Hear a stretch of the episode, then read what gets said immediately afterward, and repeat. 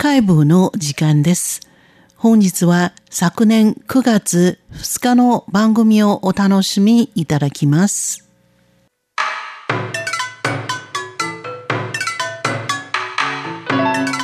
続いては文化の台湾の時間です。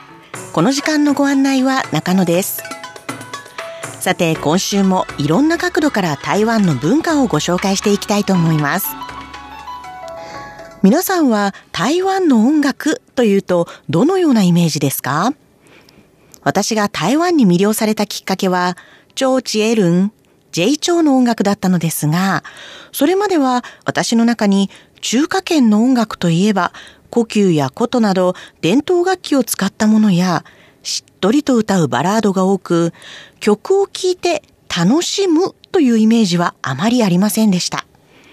もちろん美しい曲が多いなという印象ではありましたが、学生時代からポップスやロック、そして洋楽を楽しんでいた私にとっては、中華圏の音楽はまるで音楽の授業で聴く曲のような印象でした。そのイメージをガラリと変えたのが J 長の音楽。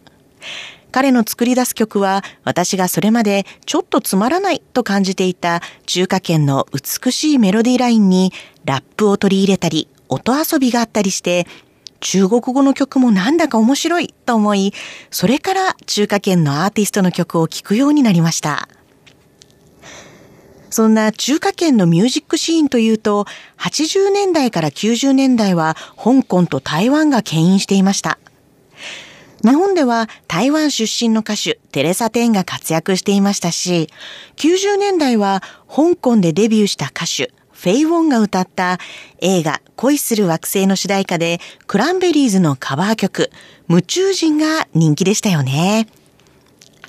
ただ最近では中国からも続々と注目の歌手が現れていて勢いの分布が拡散した感じではあるんですが、そんな中、今度台湾の音楽シーンが再びぐっと盛り上がる後押しとなるかもしれない施設、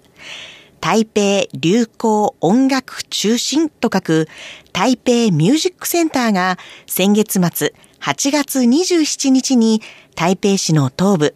南、港と書く南港エリアに誕生しました。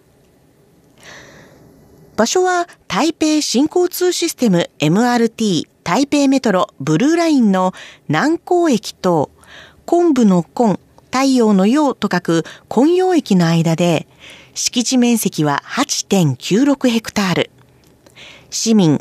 大きい、道と書く市民大道という大きな道路を挟んで北エリアと南エリアに分かれていて、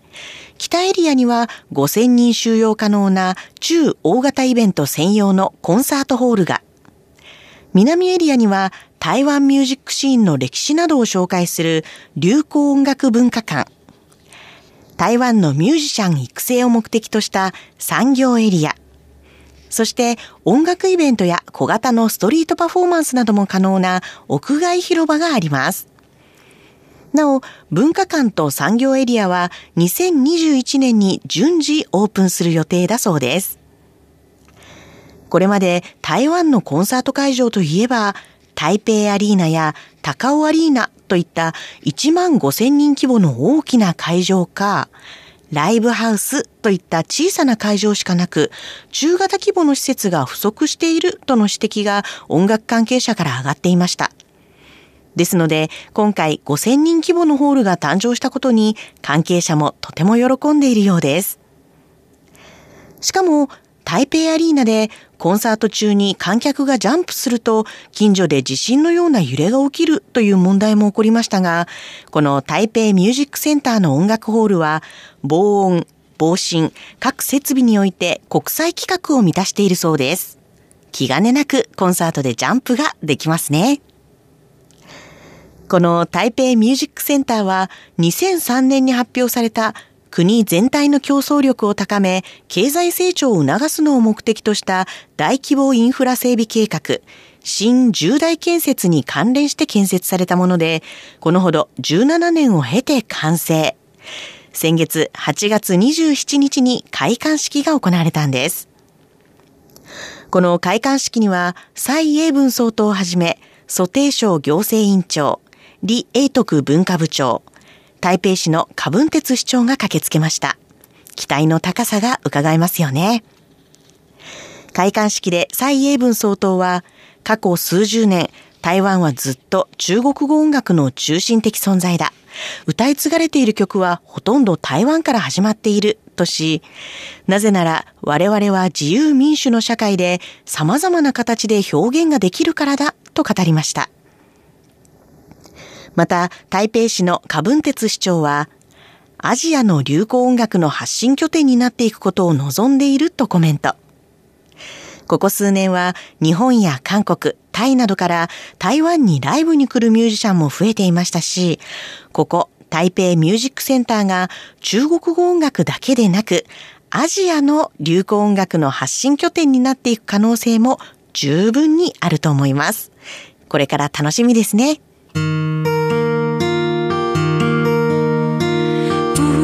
限的爱向全世界传开，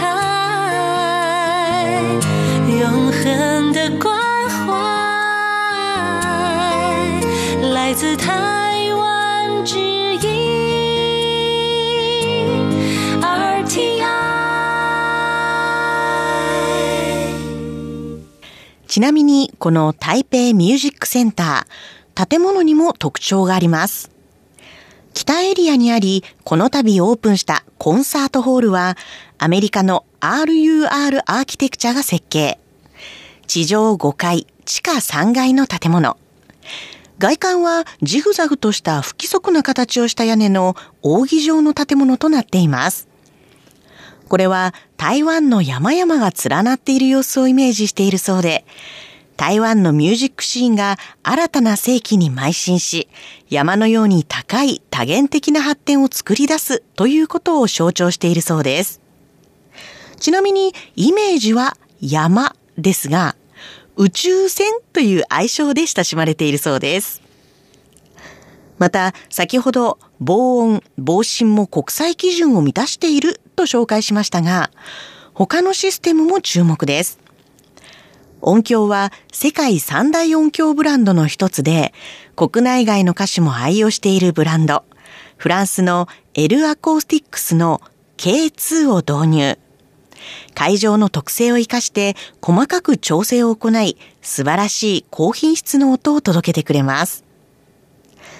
その他にも、ステージ上の高い場所での危険な作業を減らすため、照明のついたマザートラスを1階の高さに下ろして作業ができ、設置完了後に必要な高さに上げられるようにしてあったり、電動で昇降する舞台装置なんかもあります。さらには、台北ミュージックセンターでは 5G 技術と新アプリケーションを整えており、コンサートホールでは 5G 信号を提供していて、台湾で初の 5G を運用したホールとなっています。華々しく開館した台北ミュージックセンター。最初のコンサートは今週末9月5日土曜日に台北ミュージックセンターの中国語台北流行音楽中心を省略した読み方台北の北流行の流という字を取ってハイペイリオと題したこけら落としコンサートを行います。そして10月3日には台湾版グラミー賞と呼ばれる金曲賞ゴールデンメロディーアワードの授賞式が初めてこの台北ミュージックセンターで行われます。この台北ミュージックセンターができたことで、これからの台湾のミュージックシーンがどのように盛り上がりを見せるのか楽しみですね。文化の台湾。今週は先月末8月27日に台北市の南港に開館した台北ミュージックセンターについてご紹介しました。この時間のご案内は中野でした。